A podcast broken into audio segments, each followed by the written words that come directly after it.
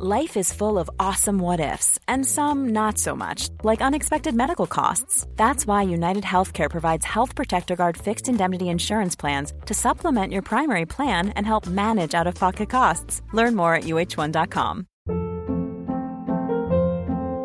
Hold up. What was that? Boring. No flavor. That was as bad as those leftovers you ate all week. Keke Palmer here. And it's time to say hello to something fresh and guilt-free. HelloFresh. Jazz up dinner with pecan-crusted chicken, or garlic butter shrimp scampi. Now that's music to my mouth. HelloFresh. Let's get this dinner party started. Discover all the delicious possibilities at HelloFresh.com. You're listening to The Confidence Show, a podcast for the big dreamers who want to create more confidence so they can live their lives on their own terms. Hosted by confidence and life coach Rebecca Hawks, that's me by the way, The Confidence Show was created to inspire you to say yes to the things that scare you, to help you feel less alone when you're struggling with your mindset, and to show you that you truly can design a life you love. With a new episode landing in your feed every Monday and Thursday, be sure to hit subscribe so you don't miss out. Hello and welcome back to The Confidence Show. In this episode, we are welcoming back Daire Paddy to the pod. If you missed the last episode with her, The Confidence to Unfollow Advice, go back and listen to it because it was awesome. If you are new or you haven't listened to that episode yet, as a reminder, Daire is a business coach known for combining the energetic and the strategic to help you design a business and life that feels fun and pays generously. She's the host of the Your Biz, Your Rules podcast, and her and I are also combining forces to run the Self First Retreat in January 2023, which you can find out more about in the show notes. Welcome back, Daire. Hello. Every time I hear you mention our retreat, I just get giddy.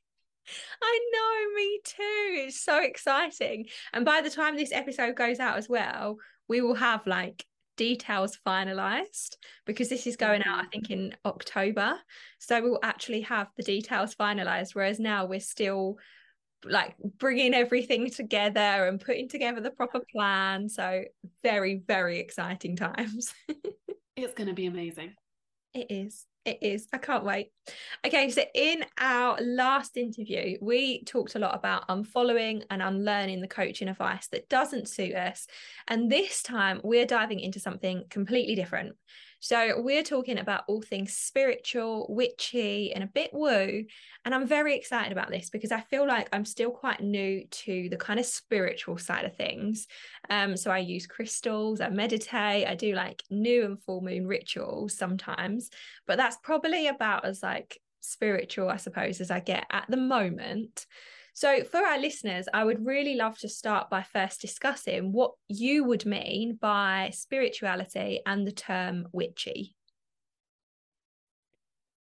Okay, so the way that I see these things, I think, judging by how you've just described it, is slightly different to the way you see these things. Mm-hmm. So for me, being witchy is very much about being in sync with nature. That's what it means in its essence. Mm-hmm. And sort of allowing the intelligence of nature to guide the way we do things, and using nature to shift things and manifest things and release things. Oh, I love that definition. Yeah, I've never thought about it like that. I suppose when you see woo thing, I mean, I don't know whether woo is a term that you use. I know that people have I say woo all the time. Okay, some people are so against it. Some people love it. I use it because I don't have a problem with it. But when I imagine the woo kind of spiritual things, I do imagine using crystals or doing meditations or that kind of stuff. But the way that you just described the whole idea of being witchy is very different. But a really lovely, a lovely way. I really felt good when you were talking about the whole idea of connecting nature and using nature to kind of manifest what you want. And it's very different as well, I suppose, to the typical or traditional thoughts of being a witch and casting spells and creating potions and that kind of stuff. Although I'm sure there are some aspects of that in it as well. Well, really, like that is still all about using nature. So if you think meditating with crystals, a crystal is a rock that is found in nature. Yeah, so if you think about people like making lotions and potions and spells, they use like herbs and crystals and fire, all of which are very much natural items. You think about practices like breath work, using the breath, part of nature. You think about like grounding and like actually like, you know, when people put their feet in the grass or they hug a tree, nature. Like it's all very much about using elements of nature to change the way you feel, because I'm a big believer that when you change something within, you change something without. And that's really the essence of what magic means. If you look up the definition of magic, it's as within, so without, as above, so below. So it's all about creating a sense of balance. And so when you, and it's this principle, and like we learn about this in like year 7 science, it's every action has a reaction. And so if that action that you're taking is an internal action, it still has a reaction somewhere, whether that is also internal, whether that is external. And that's really what magic and spirituality and witchiness is. And obviously there are deeper elements to it that people will like go to when they think of spirituality. So they'll think of things like different deities, so gods and goddesses, and like prayers and like rules and commandments and all of those things. And, you know, different people have different beliefs on those things, but that is kind of like the dressing. It's not the core of what it is. Love that. I've never really looked at it in that way before. I don't know. I think spirituality and that whole thing is kind of, I feel like I put it on a bit of a pedestal and see it as this, probably the way that it's portrayed on social media, of this like really, I don't know, glamorous, like all these like rituals and the incense and the saging and all this stuff. Like it's a real like glamorous thing that I guess I feel like is not like, is like above me, or is like not fully available to me yet because I haven't earned it, or I haven't learned enough about it, or I don't know. Whereas everything that you've described, I'm like, I do things like that all the time anyway. Like walking barefoot is one of my favorite things to do. Yeah. And there'll be things like working in line with the seasons. So doing things differently in different seasons, or doing things differently at different times of your menstrual cycle. Like that is all being in tune with nature. And so there was this book written in the 80s that is like it's quite a well-respected like guide to witchcraft or something like that. But inside of it, it has what are known as the 13 goals of the witch, which are essentially like the commandments of being a witch. And I thought I would share those with you so you can see that it's actually stuff that we do anyway. Yeah. And even if you don't have that label of like witch or spiritual or priestess or whatever, I can guarantee that you're still doing these things. So the 13 goals of a witch are: know yourself, know your craft, learn and grow, apply knowledge with wisdom, achieve balance, keep your words in good order, keep your thoughts in good order, celebrate life, attune with the cycles of the air, breathe and eat correctly, exercise the body, meditate, and honor your goddess and god, like whatever it is that you believe in. Oh my god, they're so simple. And yeah, absolutely. I mean, aside from the whole god thing, I think I do all of those. I don't really subscribe to like a traditional like religion. Like I believe that there's a higher power, but not in the religious. Usually when I like, if I ever teach this, then I usually switch that one out for honor your belief system. Oh yeah, that's a good one. Yeah. Yeah. So I think the word like goddess and god, they mean very different things to very different people. So, but if you look at those goals, they're kind of like, well, yeah, I would want to do that anyway.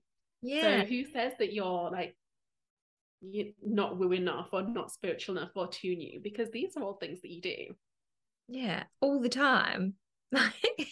And I always feel so much better in myself when I'm making the conscious effort to connect with myself regularly.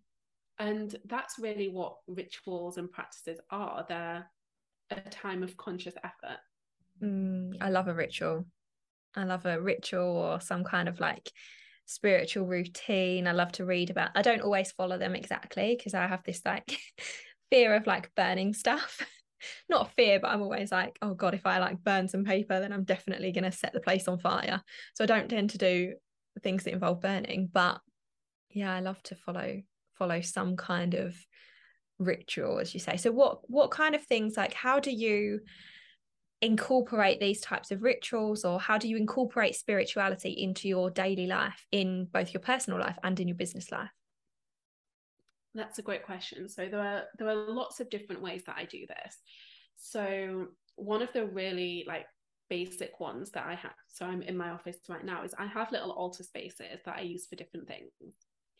And whether you like believe in like the magical side of it or not, what these little spaces do is they create physical anchors for the things that you want. So for example, on the other side of the room right now, I've got my relationship altar. So on there I have like different items that reminds me of the kind of relationship that I really want to have, and then like nothing fancy. So I've got like little heart-shaped dishes, and I've got plants, because they're like these big thriving green fertile plants that just make me think of like health and vitality and growth, which is something that I want to bring into my relationship. I've also got like a little image on there. I've got a candle on there. I've got some essential oils that are for like passion and things like that. And every time I look over there, I just get that little feeling of like, it's my love altar. Like it just gives me that little tingle. Oh, that's so. And whether it's casting a love spell or not is by the by. The point is, every time I look over there, I'm reminded my relationship is a priority for me. Mm-hmm. And when that is reinforced, I behave in accordance with that.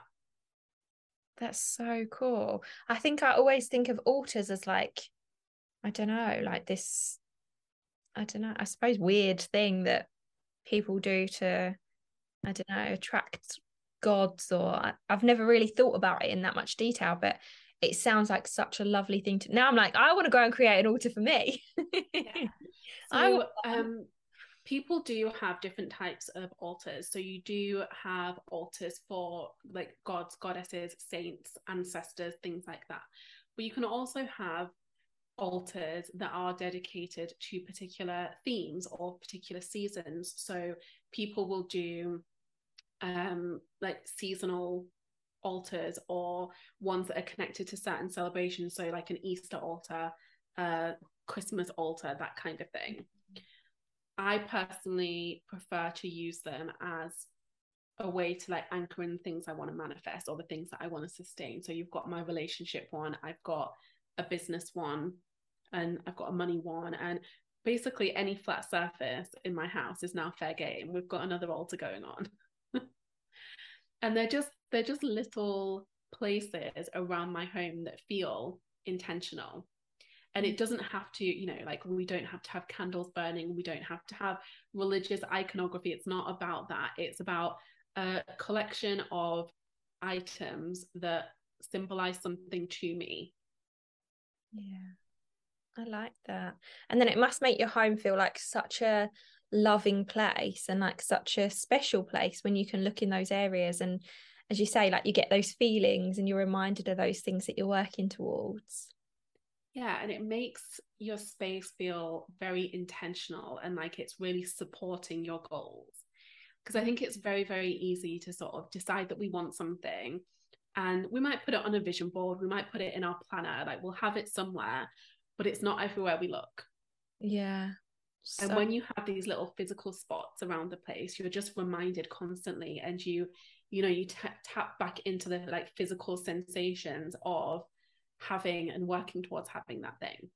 Yeah, I feel like my spaces at the moment are very like chaotic and not very organized and are a bit messy, whereas I'm trying to bring like more peace into my life and more balance, and my environment is definitely not reflecting that at the moment. So I like the whole idea of being able to take responsibility for that and saying, do you know what, I can actually do something to, as you say, like be intentional with the space that I'm creating and help it become more towards what I actually like, the way that I want to live or what I'm trying to achieve in my life. I really like that. And you know, your altar could be in a shoebox, it could be on a tray that you just tuck under your bed, and you just like get it out and have it on display during the day, and then at night it just goes away, or when people come home it just goes away. Yeah, that's so true. Oh, I've got all the ideas now. All the ideas, I love it.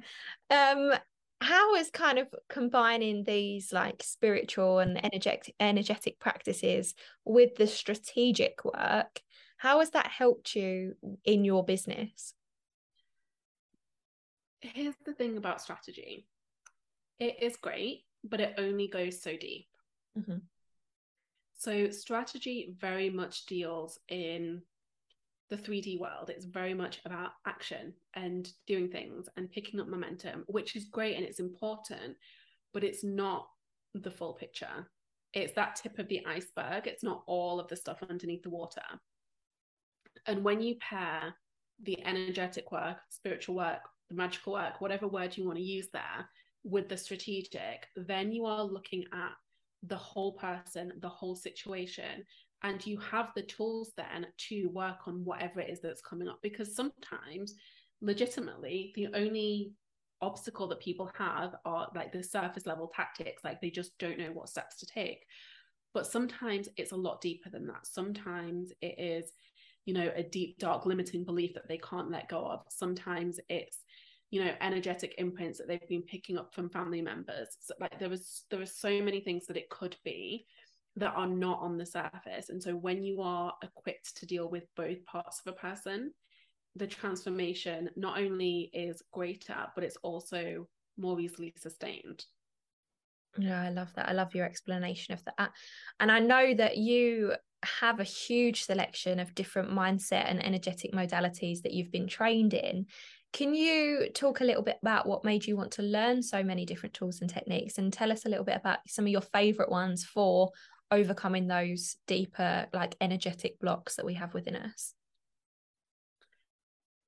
Yeah, so essentially, like my way of going about life is, if I experience something and it works wonders on me, I'm like, yeah, I want to learn how to do that, because I want other people to experience this. I want everyone to experience this. And that is about the thought that goes into it. So if I've tried something and loved it, it's like, yeah, learning how to do that. And over the years, I've been certified in so many different things. Like there's like life and success coaching, which is still, I would say, more of the strategic side of things, and like sort of the surface level mindset work. And then we have things like NLP, which is incredibly powerful. Hypnotherapy, again, very powerful. TIME techniques, which is amazing for not just getting rid of limiting emotions and decisions that you've made at some point throughout your life, but if you have anything generational or in a past life that you're not even fully consciously aware of, it's a great tool for working on that. EFT, so that's tapping emotional freedom techniques, tool we know and love, Rebecca. I love it. It's one of my faves. Yeah, that is something that I adore. What else? I've done an Akashic Records certification, which again is like very much past life stuff.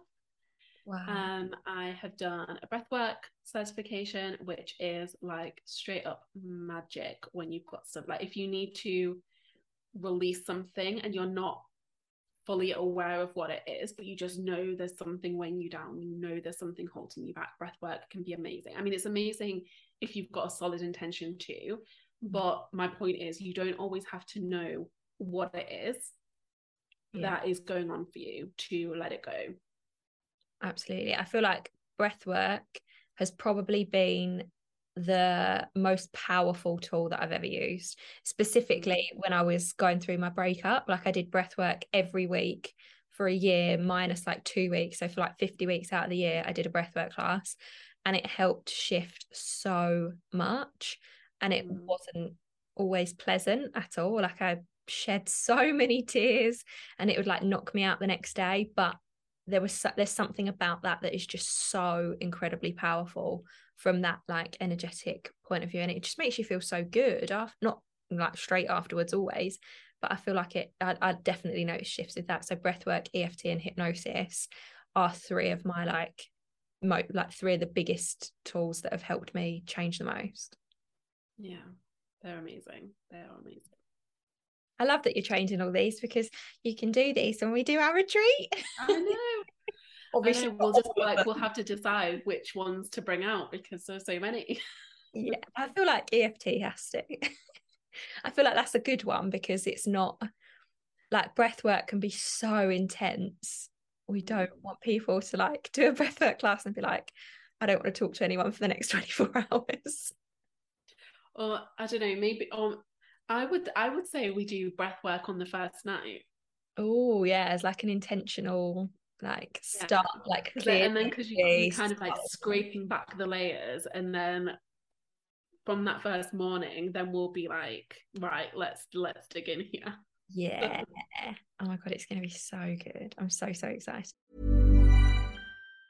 Even on a budget, quality is non-negotiable. That's why Quince is the place to score high-end essentials at 50 to 80% less than similar brands. Get your hands on buttery soft cashmere sweaters from just $60, Italian leather jackets, and so much more. And the best part about Quince, they exclusively partner with factories committed to safe, ethical, and responsible manufacturing. Elevate your style without the elevated price tag with Quince. Go to quince.com/upgrade for free shipping and 365-day returns. Hi, I'm Daniel, founder of Pretty Litter. Cats and cat owners deserve better than any old-fashioned litter. That's why I teamed up with scientists and veterinarians to create Pretty Litter. Its innovative crystal formula has superior odor control and weighs up to 80% less than clay litter. Pretty Litter even monitors health by changing colors to help detect early signs of potential illness. It's the world's smartest kitty litter. Go to prettylitter.com and use code ACAST for 20% off your first order and a free cat toy. Terms and conditions apply. See site for details. One size fits all seems like a good idea for clothes until you try them on. Same goes for healthcare. That's why UnitedHealthcare offers flexible, budget-friendly coverage for medical, vision, dental, and more. Learn more at uh1.com. Hey, Dave. Yeah, Randy. Since we founded Bombas, we've always said our socks, underwear, and T-shirts are super soft. Any new ideas? Maybe sublimely soft. Or disgustingly cozy. Wait, what? I got it. Bombas. Absurdly comfortable essentials for yourself and for those facing homelessness. Because one purchased equals one donated. Wow, did we just write an ad?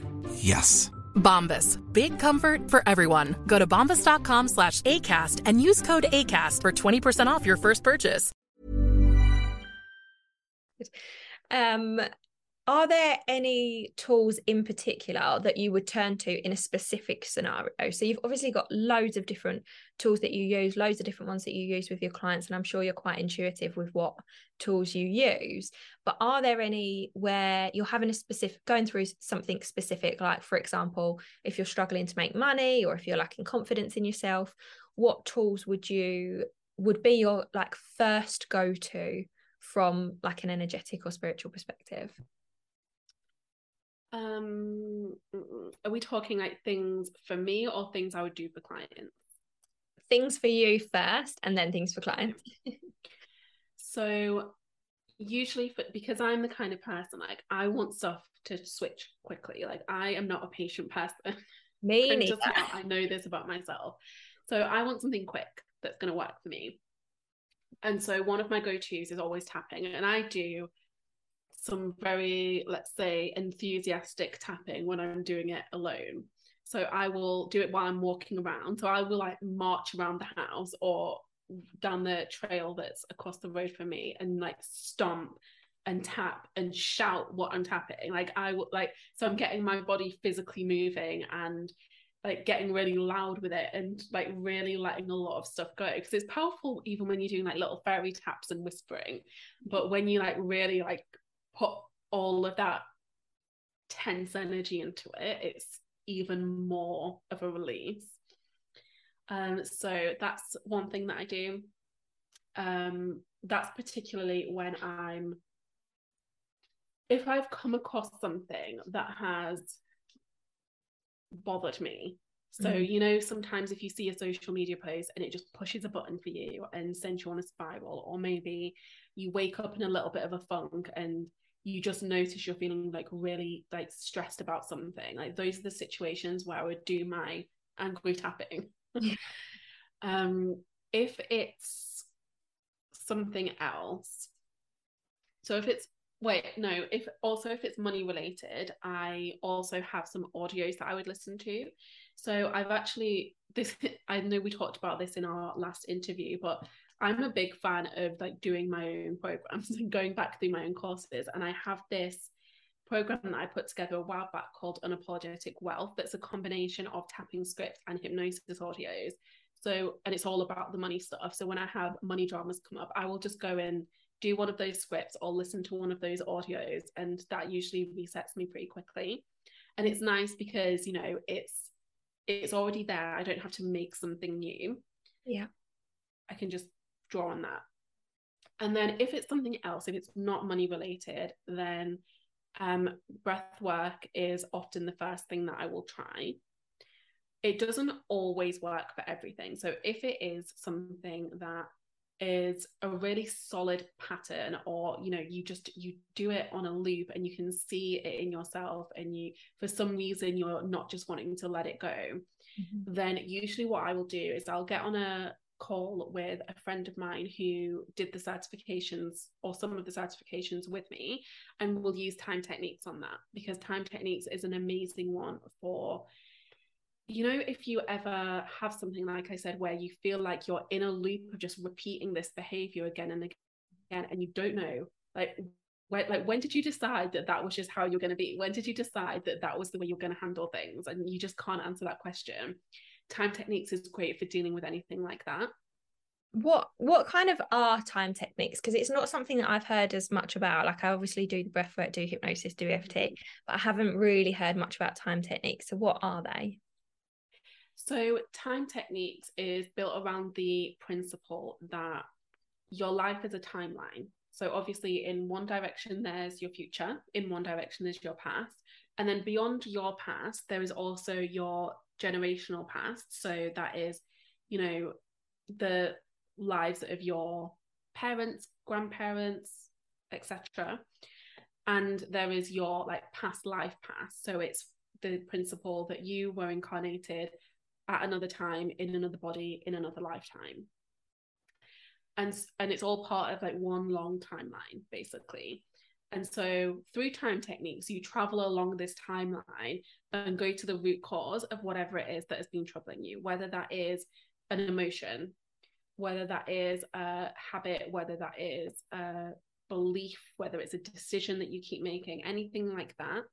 You can go back to the first time that you decided that was how you were going to handle things, or that you decided that's who you were going to be, and you do some work there to let it go.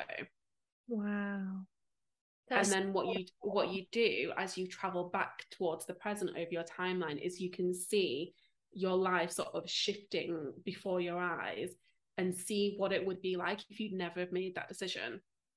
Wow. And then you just come back to now and feel different, feel like it's gone, and you're almost like, I don't even remember a time when I would do that, that's just not me anymore. That's so cool. So do you get that reaction the first time you do it, or do you have to do it over and over? You get it straight away? Yeah, straight away. Gosh, that's so cool. I feel like, why haven't I heard about this before? I think I've heard you talk about it, but I've not heard about the actual process before. Yeah, it's not one that I see a lot of people talking about, and I think maybe it's because it's not quite so scalable in a way that EFT and hypnotherapy are, because obviously with both of those tools, and with breathwork as well, you can create one event, you can create one tapping script, you can create one hypnosis or audio, and it is going to be of real benefit to whoever it is listening to it. Yeah. But with time techniques, while yes, like you can sometimes create audios that will work for a group of people, really for it to be most effective, you want to be working one-on-one with people, because you want to be working with their specific struggle, their specific belief in their words, and you want to be able to interact with them back and forth, because you are like asking them questions about what they see and like digging in and supporting them there. So it just doesn't have the same like scalability as a technique. Yeah. Which is why I think I don't see so many people talking about it publicly. Like you don't see people doing YouTube videos with time techniques, really. It's more of a one-on-one practice. Yeah. Oh, that's fair. It's so cool. That I suppose in terms of like scalability, it'd just be a case of like getting more experience and increasing your prices and like in terms of like scaling that way. But then yeah, that's so cool. Yeah, so I meant more in terms of like being able to share it publicly, like in a group setting, which yeah, because like, a lot of these techniques are done in that kind of way. So like for example, on my YouTube channel I do a weekly tapping script. You wouldn't be able to really do just like a generic time techniques audio for people to listen to. It just doesn't quite land in the same way. No, that's cool though. So what kind of, when your clients come to you, is there like a specific modality that you go to first, or do you just kind of assess it on what is going on with them? So this has taken a little bit of trial and error. Back when I first started getting certified in these things, I was trying to sell sessions that were focused on particular techniques. And what I noticed is that there are some things that people immediately think like, oh yeah, I would want to do that. Like that sounds fun. And there are some things that people think like the floodgates would be too much. I can't cope with that. Yeah, that's true. And so what I rapidly started doing was not being descriptive about the techniques that we would be doing. Instead, just like talking about what would be possible from the sessions or from the package.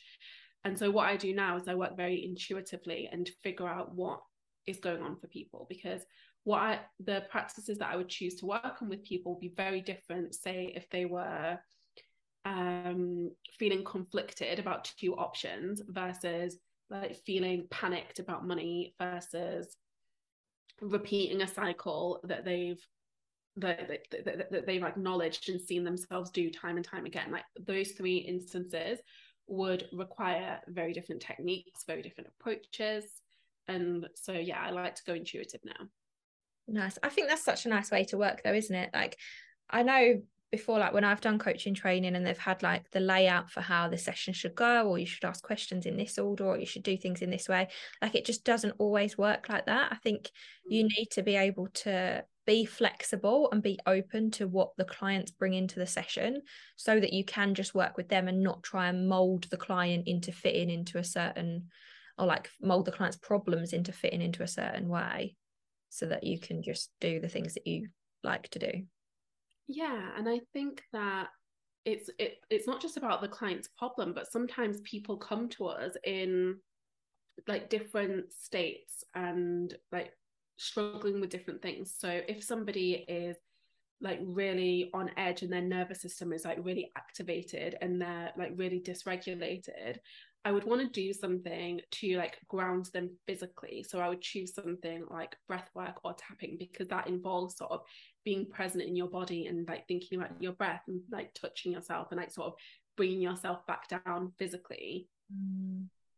Whereas if people are feeling like really like heavy and lethargic, I would choose something that is more activating. So maybe something like, I mean, again, breath work could work for that, but maybe something more like hypnotherapy there or time techniques there. Yeah. That's so good. It's so good that you've got so many different options. Yeah. Different things. Well, and that's the other thing you see, because I tend to work with people for longer stretches of time, so I don't really do one-off intensives that often anymore. I usually will work with people for a year and we'll have a session or two sessions every month. And so I kind of like that there are so many different things that we can pick and choose from, so that it's not just like the same old thing each time. Like we're always doing something completely different, and I kind of love that. That's one of my goals. Like I want to get trained in EFT, breathwork, hypnotherapy, mainly because they're the three that have made the biggest impact on me. So they're all on my like to be certified list. All things. Well, on my like dream list is to create a certification for all of the things that I do. And because I've obviously like done certifications, but I've also tweaked things and honed things and like shaken things up, because there are definite, let's say, flaws in the way that I was taught some things, not everything, but there were some things that I just like didn't necessarily agree with or could see a better way of doing. Yeah. And so I want to do my own certification where I like blend together all of these different weird and wild modalities. Oh my God, that's such a good idea. Put me on the wait list. I want to learn. It's very much like it's on the someday list. It's, yeah. Okay. Well, you've put it out into the universe now. It's got to happen. Well, and like, you know, like once you've said it out loud, it has to happen. So that's why we've talked so much about our retreat. As soon as we had that first conversation, I think it was the second conversation we had about it, actually, wasn't it? It was like, okay, let's say it out loud now, and then it's gonna happen. And then we had some interest, and it's like, okay, well, it's happening now. It's gonna happen. It's exciting. So I wanted to talk to you about something that we have discussed privately, and that being about the recent spiritual awakening that you had a couple of months ago. And I'd love to talk to you a little bit more, like in a little bit more detail about that. Can you tell us what actually happened, how it happened, and what has been happening for you since the moment that you kind of realized that it was like a spiritual awakening? Yeah, so I would say that like the most recent one was probably my third spiritual awakening. Oh my God, wow. I don't know if I've ever had one, and I just don't know what they are. Well, so the way I see a spiritual awakening is really just like, it's like waking up, or it's like opening up to something new. So if you've already like opened up to like some spiritual concepts and practices, then I would say you've had a spiritual awakening. Yeah, I reckon so. Because at some point you have decided you believe in these things, you trust these things, you want to try these things. Yeah. Okay. I've had multiple. You've had a lot of things. Well, okay. So I'll give you the abbreviated version then, because otherwise we're going to be condensing like 31 years into a couple of minutes. But when I was younger, I want to say like 12, 13, I was very into witchy stuff, like all kinds of witchy stuff. Like I loved witchy books. I loved like TV shows like Charmed and Buffy the Vampire Slayer were my absolute jam. Loved it. Like loved the whole vibe. And it wasn't just like fictional witchy stuff that I was into. I was really into like reading historical accounts, and there were a lot of like Wicca guides around at the time, because in the 90s and noughties that was like a huge trend, and so I would read a lot of that type of book, and it just felt like a path that I wanted to be on. Like that just felt so right for me. But then at some point I just closed down the doors, because I had a very, let's say, challenging home life, especially in my teenage years, and it wasn't particularly safe for me to even have an opinion, let alone be a bit weird. So I just slammed the door on that part of me, and I just like, I mean, I still watched Buffy, I still watched Charmed, but I didn't really like live any of those practices that I started opening up to. And then obviously like fast forward many, many years, and I really got into the online coaching world and really started tapping back into like spiritual concepts and personal development. And that was when I would say I had my like second awakening, when I started learning about things like manifestation and like different rituals and all of the kind of things that we probably don't even consider to be like witchy or magical, because they're just mindset practices that people talk about now. They're personal development tools, but actually like the roots are in sort of the more, let's say, magical realms. And that was something that I was very comfortable with. So I would I can read cards for people. I would do that. I would have my crystals around. I would all of that stuff. And then recently, I want to say over the past month or so, it's like something just happened. And that door that I slammed shut when I was a teenager, it's like someone kicked it in. And suddenly I'm having all of these memories come back to me of, things that I read at that time, things that I was learning, things that I was practicing. And it's just made me feel more like me again. And that's not to say that I'm sat here in my witch's hat riding my broomstick. That's not the vibe at all. But it's more just remembering things that I used to know and that feel so familiar to me and feel right to me. And with the kicking in of the door, I've also suddenly absorbed this new sense of confidence. Because I think previously, even though I would send a monthly tarot email where I'd do a little card reading, or occasionally I'd share crystal grids on my Instagram stories, things I would do bits and pieces. I didn't really let myself go full witch, full weird in my business. It was a fun little quirk of my personality, but it wasn't who I was in a professional sense. And I think since the most recent awakening, I've really let myself blend and just be all of who I am. And yes, sometimes that is witchy and weird. It is also sometimes very ballsy and direct and strategic. Both parts are parts of me, and I've just realized that I don't have to pick one. Oh, I love that so much. And I love the whole idea of, as you say, having the two different parts of yourself. And I think we all have so many different parts to ourselves. I have the badass, confident, don't give a fuck side of me, but then I also have the quiet, the anxious, the overthinker part of me, and I have the side of me that's very quiet and connected and confident within myself without needing to be loud. But then I also have the loud part and the spirit. And I think it's really lovely how you can kind of feel you can show all those parts. And I think so many people are going to relate to that and relate to the different parts that you have when you show up and bring all those parts to, as you say, your social media or in your conversations or in the work that you do. Mm-hmm. And it's like anything else. We can have different parts rule the roost on different days. Sometimes if I am feeling super focused and organized, that will be the full strategic part of my brain coming out, and I will be creating the content plans, and I will be there'll be spreadsheets involved, or there'll be PowerPoints involved, and I'll be fully in that mood. And then there'll be other times where I'm just gonna lie in the middle of a circle of candles, and this is my day today.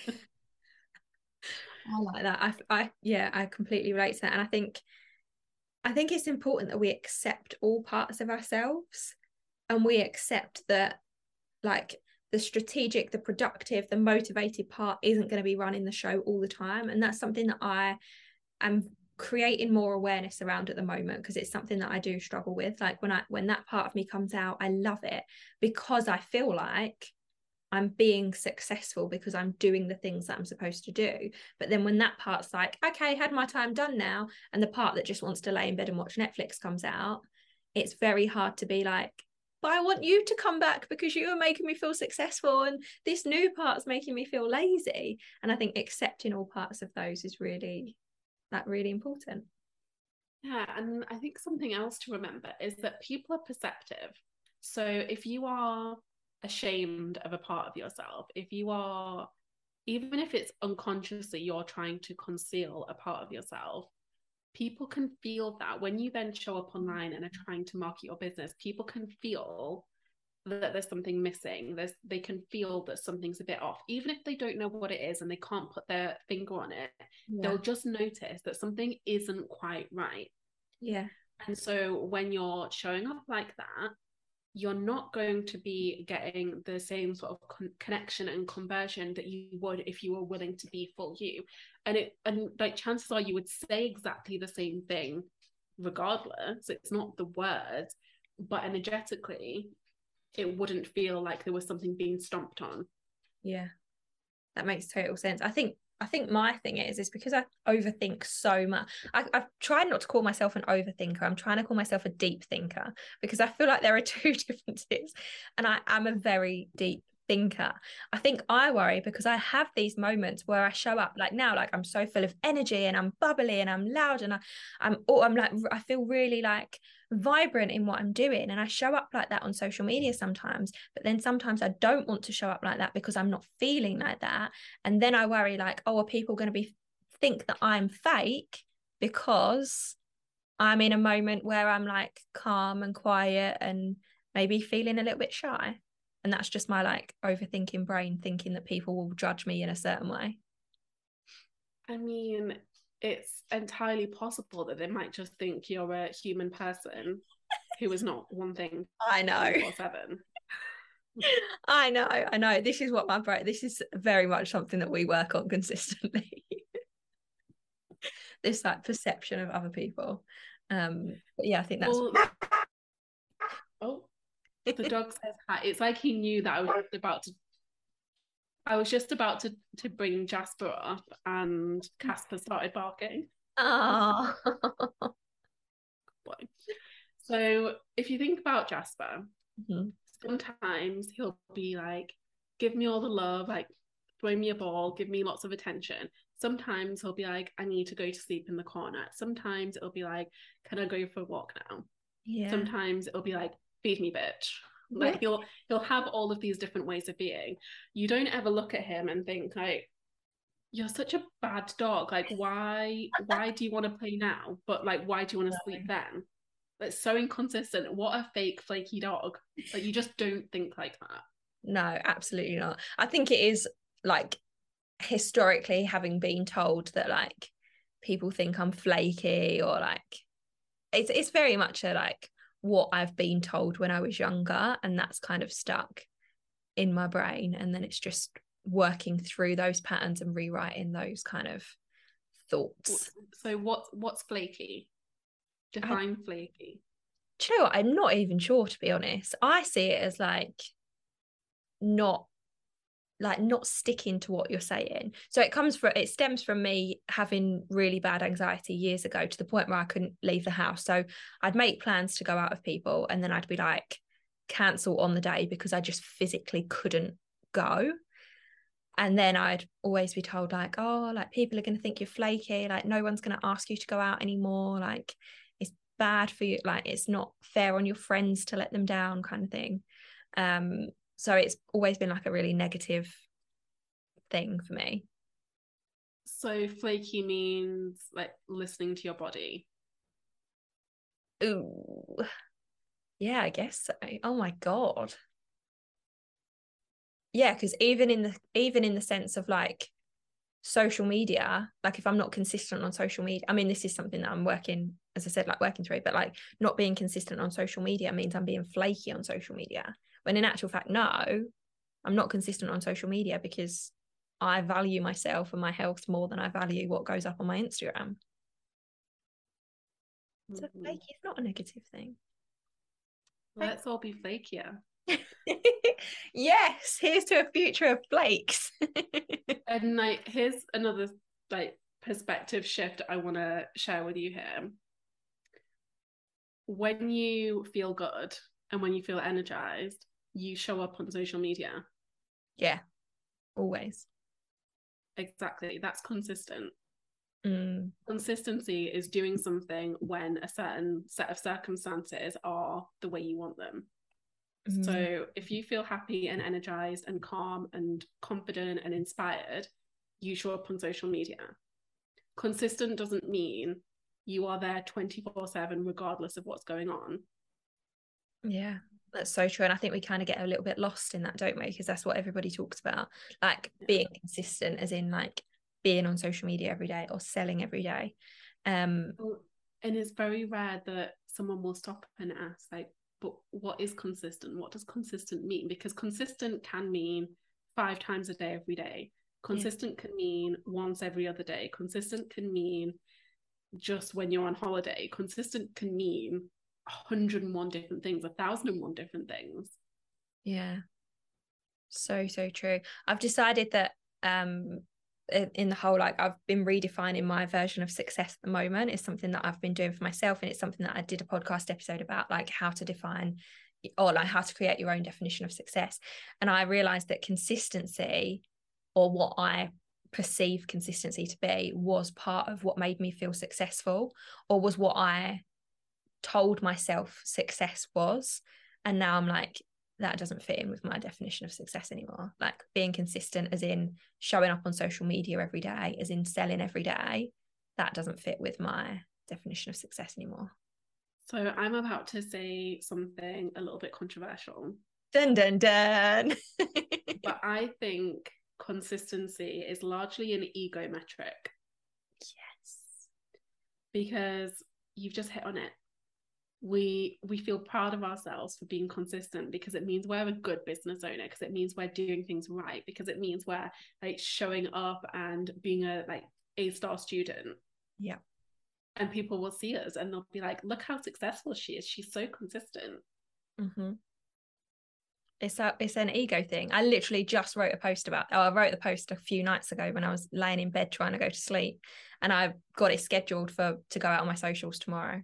And tomorrow being, what, the 7th of September, because we're recording this in advance. But that's exactly what I wrote about, yeah. This whole, like, you think that, or, like, you praise yourself for being consistent because everyone tells you that that's what you need to be successful. Hmm. But... and there's a big difference between being consistent because that's what you personally enjoy and that's what inspires you, because some people get inspired by creating. Mm-hmm. So if they're creating consistently, they're getting inspired consistently, and so it has like a really positive effect on them, and that's one thing.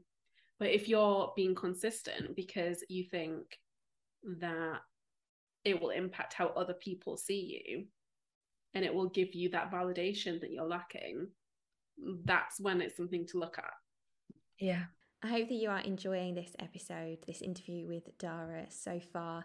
You can click on over to part 2 right now and continue listening to our conversation. Thanks for listening to The Confidence Show with me, Rebecca Hawks.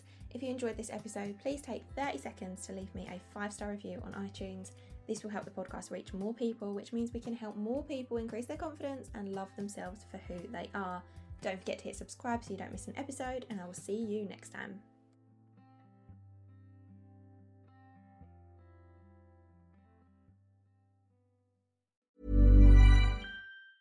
Ever catch yourself eating the same flavorless dinner 3 days in a row? Dreaming of something better? Well, HelloFresh is your guilt-free dream come true, baby. It's me, Keke Palmer. Let's wake up those taste buds with hot, juicy pecan-crusted chicken or garlic butter shrimp scampi. Mm. HelloFresh. Stop dreaming of all the delicious possibilities and dig in at HelloFresh.com. Let's get this dinner party started. Imagine the softest sheets you've ever felt. Now imagine them getting even softer over time. That's what you'll feel with Bowl & Branch's organic cotton sheets. In a recent customer survey, 96% replied that Bowl & Branch sheets get softer with every wash. Start getting your best night's sleep in these sheets that get softer and softer for years to come. Try their sheets with a 30-night guarantee. Plus, get 15% off your first order at bowlandbranch.com. Code BUTTERY. Exclusions apply. See site for details.